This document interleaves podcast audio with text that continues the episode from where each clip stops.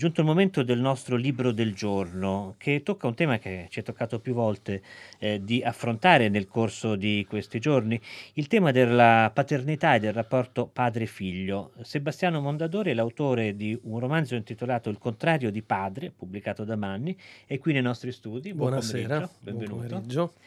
Ecco, questo è un romanzo che si svolge interamente in pochi giorni nel 1977, anche se ehm, questi giorni lontani sono guardati eh, da una distanza molto più vicina a noi, quando il bambino che ha 10 anni nel 77 e eh, si chiama Giulio, eh, si chiama invece nell'oggi o nel quasi oggi, perché penso che siamo verso il 2008, qualcosa del genere. Francamente eh, ho perso anch'io. Ha perso il conto anche lei, comunque non, non, è proprio il 2019, no, no sarebbe un, un anzi, quasi un anziano. E, mh, ha, ha, nome Giuliano, ma invece nella storia rammemorata si chiama Giulio. In realtà dietro c'è una questione di nome un po' più complicata, adesso ne parleremo con Sebastiano Mondadori. In ogni caso ciò che ci interessa è che il piccolo Giulio viene preso da suo padre Geremia per un, un viaggio, un viaggio che lo porterà eh, da Capri eh, fino alla Liguria con una serie di tappe intermedie e che sarà un momento molto importante nella sua crescita anche perché dopo quel viaggio il padre praticamente non lo vedrà mai più. Nella prima pagina di Il contrario di padre, Giuliano adulto viene a sapere della morte del padre eh, Geremia e eh, questa è l'occasione in cui ricorda quel, quel, percorso che è stato così importante nella sua giovinezza. Ecco, forse potremmo iniziare, Sebastiano Mondadori, dal titolo, Il contrario di padre, che viene eh, sviluppato nell'arco del romanzo in tanti modi diversi. A un certo punto, per esempio, Geremia dice il contrario di padre è Erdap. Questo è abbastanza tipico di Geremia. E infatti è un escamotage classico di un personaggio come Geremia che è molto sfuggente. Questo padre che viene diceva giustamente che muore subito all'inizio del racconto e che viene raccontato e ricordato due volte. In parallelo, due racconti sempre eh, che accadono al presente, tanto la vacanza vera e propria nel 77, vissuta con, felici- con, questa felicità di sguardo di un bambino che improvvisamente viene catapultato dal mondo di certezze della madre a quello di imprevedibilità e incertezze del padre che, e scopre per la prima volta che non esistono solo il buono e il cattivo, il vero e il falso, ma in mezzo c'è anche il mondo dell'invenzione, dell'immaginazione e delle bugie. Allo stesso tempo eh, il racconto procede alternandosi al, al, Giuliano di oggi, di oggi o del 2009, che insomma sia. che ormai ha superato i 40 anni e, e, racconta, rievoca per la prima volta quell'estate alla, mm, all'ultima compagna del padre che non ha più rivisto, un padre che ha, nel corso di quella estate non aveva mai visto dormire, non ha mai voluto vedere da vecchio e tantomeno vuole vedere da morto. E però per la prima volta eh, si confronta con la vergogna di quel ricordo. E infatti tutto... perché tutto, vergogna? È perché eh, non è mai riuscito ad accettare il bambino Giulio, che poi è tornato a essere Giuliano, e non è mai riuscito ad accettare di aver vissuto la vacanza più bella della sua vita con questo personaggio oscuro, meschino, che alla fine poi l'ha tradito perché è scomparso da, da quell'estate non l'ha mai più rivisto. Quindi c'è un sentimento di vergogna che viene in fondo riscattata alla fine, eh, in cui paradossalmente però è, è, è, l'uomo che si addossa di tutta questa vergogna e scopre che il vero riscatto era allora, in quell'estate che ormai è diventata irraggiungibile. E quindi eh, è una anche riflessione su, su, sulla memoria e su quanto il passato porti con sé sempre un aspetto di vergogna. Ecco, eh, il eh, Geremia, padre di Giulio Barra Giuliano, eh, è il contrario di padre anche perché è o perlomeno pensa di essere un cattivo padre, ha una serie di comportamenti appunto eh, fra il, il, vero e proprio eh, atto criminoso alla, alla, sbruffoneria, alla bugia che, eh, sono, che lui stesso considera poco educativi e per questo motivo a un certo punto decide di scomparire dalla vita del figlio. Intanto chiariamo subito per non trascinarcela dietro Sebastiano Mondadori questa storia del nome. Giulio dove doveva chiamarsi Giulio. Poi cos'è successo? Poi, come sempre, c'è stata una lite tra il padre e la madre che voleva chiamarlo Tiziano, folgorata da, dalla visione di un, di un quadro, adesso non mi ricordo neanche più di chi, della maternità, Tiziano, di Tiziano, Tiziano, e quindi voleva chiamarlo Tiziano e quindi Giuliano diciamo, come compromesso. Poi in realtà è anche un espediente narrativo per distinguere bene il bambino dall'adulto, quindi dietro diciamo c'è anche un trucchetto per semplificare la lettura. Questa madre è un po' bigotta, eh, sogna la Madonna e poi capisce che è un quadro di Tiziano e quindi il bambino deve chiamarsi Tiziano o tutt'al più Giuliano, è molto normativa, chiama la nuova compagna del padre una scostumata. Io già immagino che, non so, um, ascoltatrici, ma non solo ascoltatrici, potrebbero dire la solita storia il bambino rimane con la madre, la madre è quella che deve in qualche modo dargli delle norme, deve farlo vivere la vita quotidiana e poi quando va con il padre è tutta una vacanza, sciambola e via dicendo. Che cosa possiamo dire? A Beh, che la vita è fatta di solite storie e quindi, e quindi non ho nulla da obiettare rispetto a questo, se non dire che in realtà la madre, la madre è molto semplicemente una lavoratrice, una persona seria che tende a proteggere questo, questo bambino dal grandissimo fascino distruttivo del padre, eh, che ha questi afflati di, più che di vita, di vitalità. Eh, in cui vuole, si sente sempre sulla scena, vuole sorprendere, è un grande scommettitore, forse anche un donnaiolo, ma forse anche un gran parolaio, che però allo stesso tempo ha tutti questi, questi, momenti di oscurità, tanto è vero che ogni tanto scompare nel corso di questa vacanza. E quello che dicevo prima, cioè per il bambino è la scoperta di quelli che Spinoza chiamava i grandi sentimenti di incertezza, che sono la speranza e la paura. E quindi con questo sguardo di bambino che non è ancora adolescente, ehm, che ogni tanto è trafitto anche da dei momenti lirici, eh, che però si dibatte tra la paura di perdere questo padre e, e, e le speranze che vengono disseminate lungo, lungo, il viaggio, perché è una sorta di road movie, se vogliamo. Eh, anche se non è un film ovviamente, la speranza del gommone, del viaggio in, in, catamarano, insomma tutte speranze che vengono una dopo l'altra tradite dal padre che rilancia sempre di più. Perdone, certo, eh? certo, certo, quella è la certo, cosa c'è un affascinante. Continuo, c'è un continuo rilancio. Lei adesso accennava al road movie, si può pensare per esempio alla dimensione del cinema. Più volte il padre dice al figlio: Questo è un grande film che vedrai quando sarai grande. Ecco, e, e, e, però c'è anche un immaginario cinematografico, mi sembra, lei, perché a volte e vengono in mente, non so, il sorpasso, i mostri, la grande commedia all'italiana. Assolutamente, io sono un grandissimo appassionato di commedia all'italiana, fece anche un bellissimo libro intervista con Mario Monicelli che mi ha portato via anni e anni di viaggi continui Milano-Roma e di bellissime conversazioni. E la cosa curiosa, ci pensavo oggi in treno, eh, che in realtà questo libro nasce da un altro libro, perché lo scrissi per reazione alla lettura di un libro americano, breve anche quello, e raccontava l'estate di un padre e un figlio, che mi, mi diede fastidio, mi irritò. Non era la strada? No, no, eh, vabbè, quello è un capolavoro, no, quello di, Beh, di Simmons, quello che pubblicato per Rizzoli. E io dissi, ma io posso scrivere un libro più bello di questo? E allora l'ho scritto. E quindi da una parte c'è un innesco letterario, dall'altra invece eh, ci sono le suggestioni della commedia all'italiana anni 60 perché è un cugino, è un cugino di Gasman il nostro Geremia.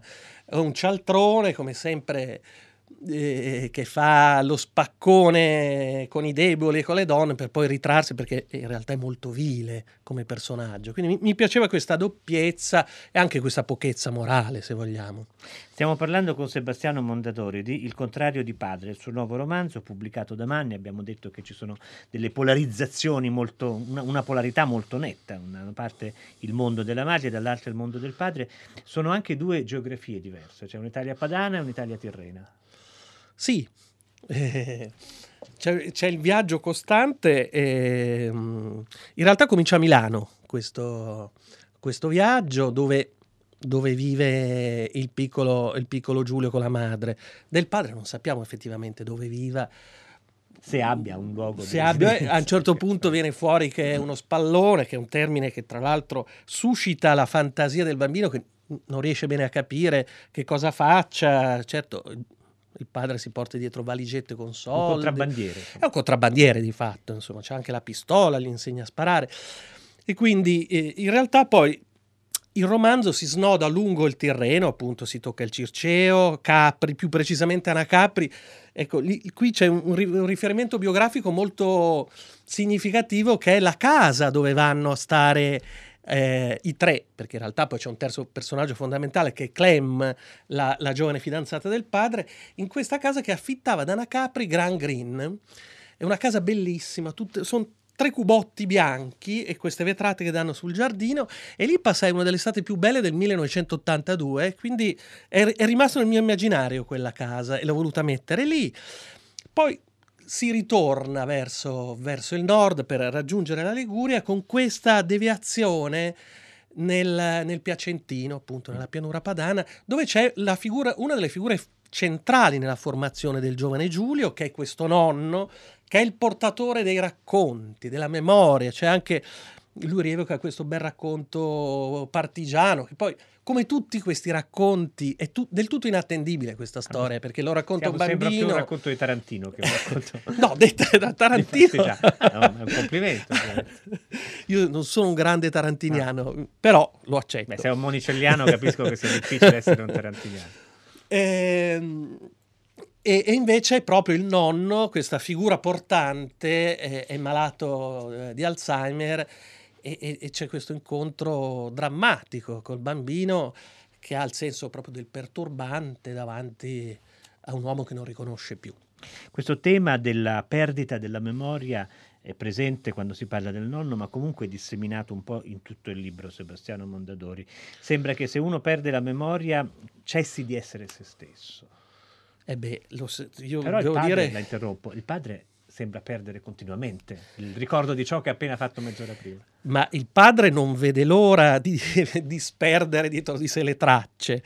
Eh, in realtà poi la voce narrante, anche se è la terza persona, ma, ma c'è un indiretto libero che punta tutto sullo sguardo del bambino, è ossessionato dalla memoria, dal ricordo, da rimanere attaccato concretamente, materialmente alle cose, a ciò che accade, ai volti.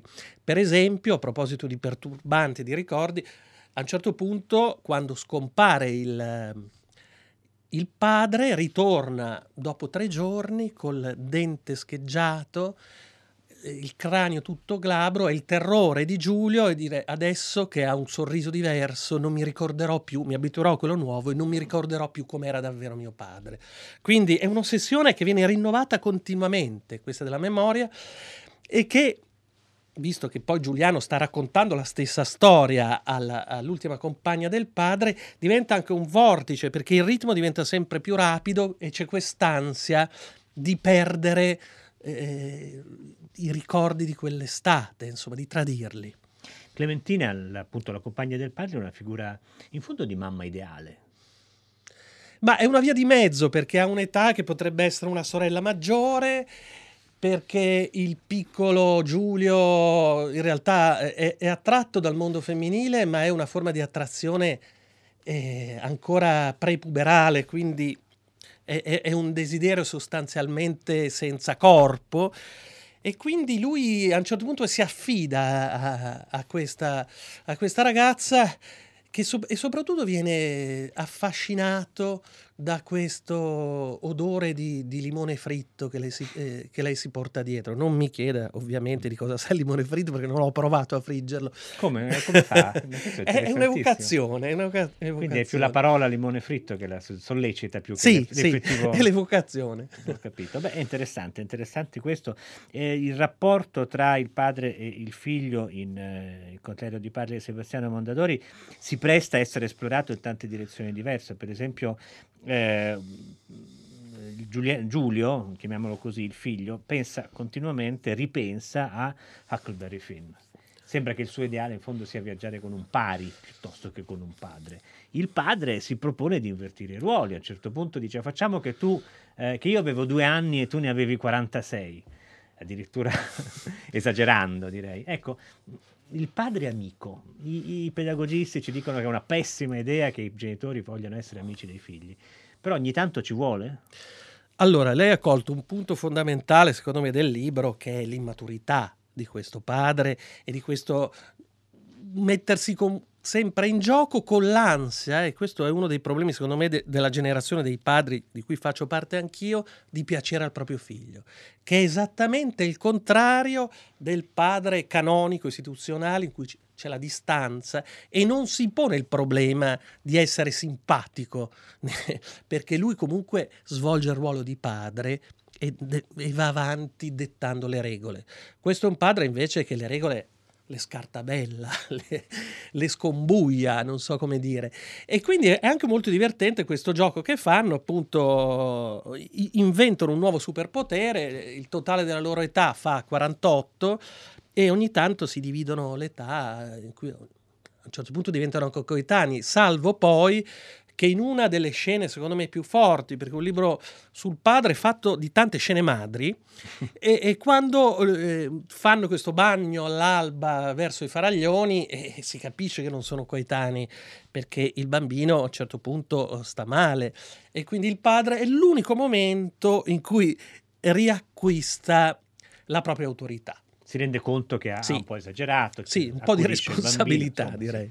Eh, un altro elemento che eh, porta al confronto questa coppia è, è, la questione della sessualità, i segreti damaschi, conquisterai tante donne quante ne ho conquistate io, cioè la fare la doccia insieme.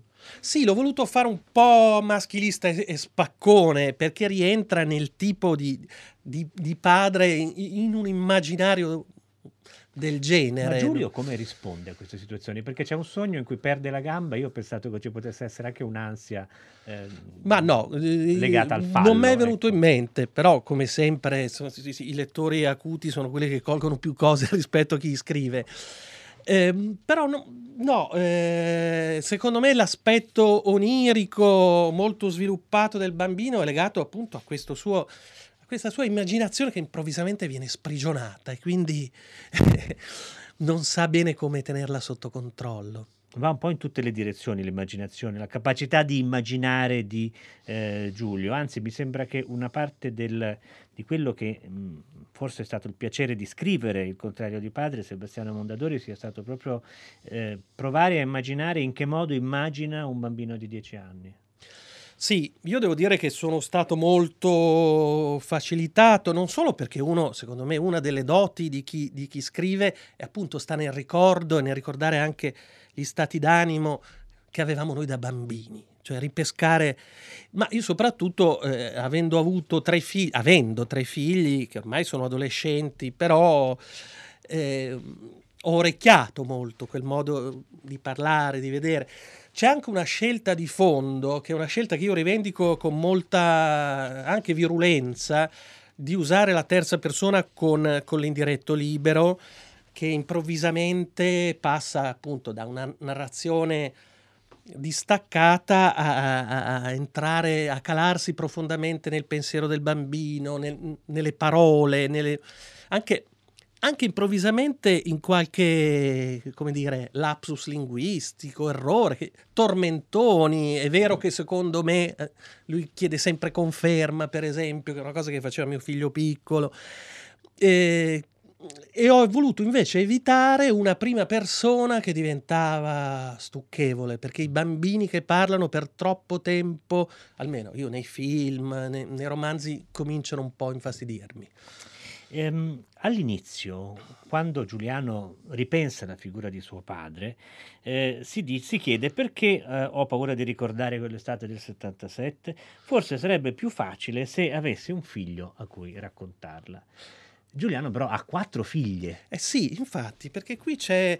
Eh Devo dire, io non... non mm, c'è qualcosa che riguarda il rapporto padre-figlia? Sì, no, eh, c'è Oppure... qui il rapporto proprio padre-figlio che io devo dire ne, nei miei vari romanzi non ho mai affrontato in maniera così anche sfrontata, diretta.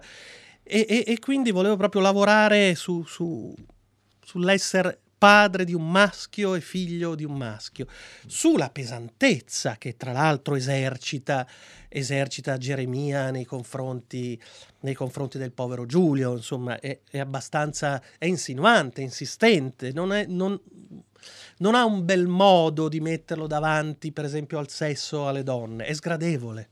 Nel suo immaginario quindi parlare con delle figlie sarebbe stato più facile per Giuliano? Oppure più difficile? No, per Giuliano secondo me è più facile, per, proprio perché ha subito questo padre poi ha subito, poi sono stati quanti giorni? Da giugno a settembre del 77. Sì. Però come sempre eh, conta poi la qualità dei ricordi della vita piuttosto che insomma la continuità. E, ehm, mh, c'è anche un interessante rapporto con Carla, che è compagn- l'ultima compagna di, eh, di, Geremia, che dà a Giulio, Giuliano anzi, la, la notizia della morte di Geremia stesso, del padre. E ecco, una, forse è, un piccolo spoiler, ma è piccolo. Ehm, a un certo punto scopriamo che questo padre era sempre vissuto per tutti questi anni a po- brevissimi, pochi isolati da casa di Giuliano. Come mai questo elemento un po'? Ma questa, è, a proposito, si parlava prima di cinema e letteratura, questa è un po' una citazione del bellissimo racconto di Hawthorne che è Wakefield. Wakefield.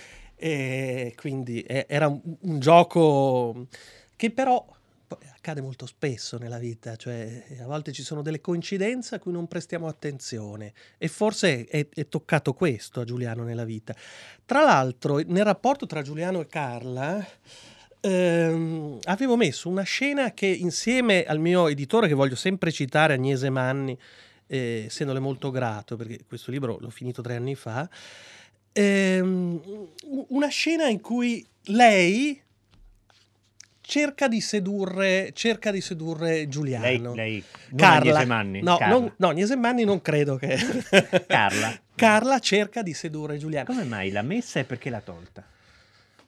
Eh, non lo so. no, l'ho messa perché mi sembrava questa è la risposta in, più onesta interessante, che Interessante, eh se sapessimo tutto quello che scriviamo.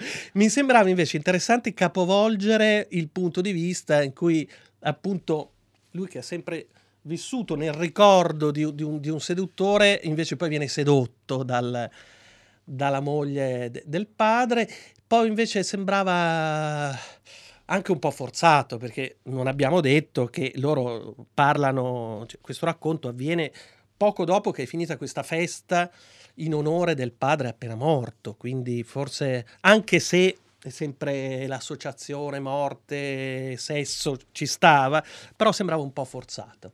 Il, in una scena forte, una delle varie scene madri del libro, c'è un, eh, un, Giulio, un bambino, che trova nella tasca del padre proprio una sorta di lettera testamento in cui si chiede quando muoio fate una bella festa. E, incredibilmente poi Carla fa esattamente questo, una bella festa. Eh, Sebastiano Mondadori, c'è un messaggio di Sofia che ci scrive: Io da amici francesi ho mangiato pasta con cipolla, limone fritto e carciofi. Il limone fritto ha un suo perché. Ma allora, adesso che eh, è arrivata questa, questo messaggio, invece mi ricordo un buonissimo chia- piatto che faceva la cuoca Camaiore, quando ancora eravamo ricchetti, e, e preparava i, gli spaghetti con la vodka e il limone. Forse vedi, è un Potrebbe po' di...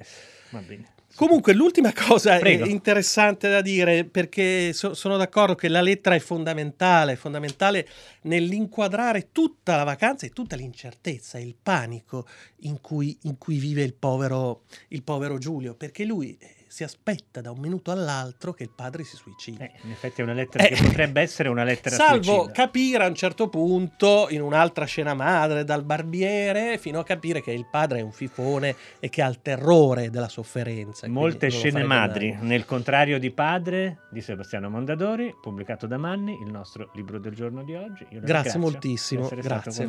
Buonasera. Eh, un saluto a tutti i nostri ascoltatori e ascoltatrici e grazie per la vostra partecipazione oggi Tommaso Certosio in conduzione, Benedetta Annibali alla regia, Enrico Murgia e poi Gaetano Chiarella ora alla console tecnica, Susanna Tartaro, curatrice di Fahrenheit, nella nostra redazione Giosuè Calacciura, Carlo D'Amicis, Laura Marinelli, Clementina Palladini, Daniela Pirastu e Laura Zanacchi. Ora la linea passa a 6 gradi con Luca Damiani, mentre noi torniamo domani alle 15 in diretta come di consueto.